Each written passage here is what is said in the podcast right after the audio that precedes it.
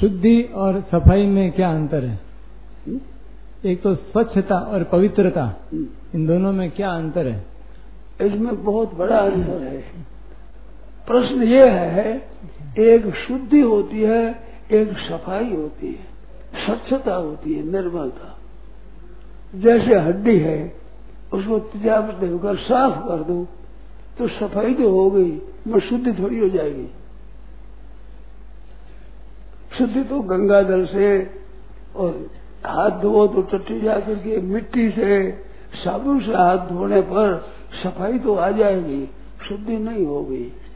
क्योंकि साबुन में चिकनाश हुआ, तेल से बनता है साबुन। तो वो चिकनाश होती है, उससे मैले का चिकनाश दूर नहीं होता।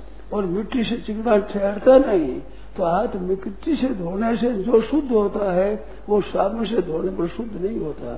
सफ़ाई आ जाएगी, पर शुद्ध नहीं होगा। और में साबुन में चर्बी पड़ती है तो वो तो एक मुर्दा है, मुर्दा रगड़ दिया। तो मुर्दे को तो सुबह तो स्नान करना चाहिए कपड़ों सहित। मुर्दा छू जाए तो। और वो मुर्दे लगे, चर्बी लगे और साबुन लगाते हैं।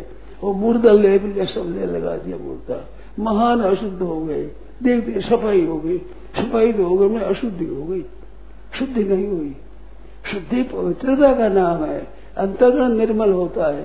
शौच सांग विगुप्सा परे संसर्गा। शौच संतोष तपस्या अध्याय नियम है पाँच।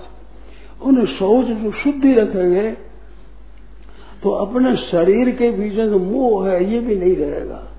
तो शुद्धि दे रही हरदम पसीना लगता है मल निकलता है, कानों से, नाक से, सबसे, मुँह से ऐसा घूम रोम अशुद्धि निकलती है तो शरीर पर मोह नहीं रहेगा। शुद्धि रखने वाले के शौचात स्वांग जुगुप्सा परे संसर्ग।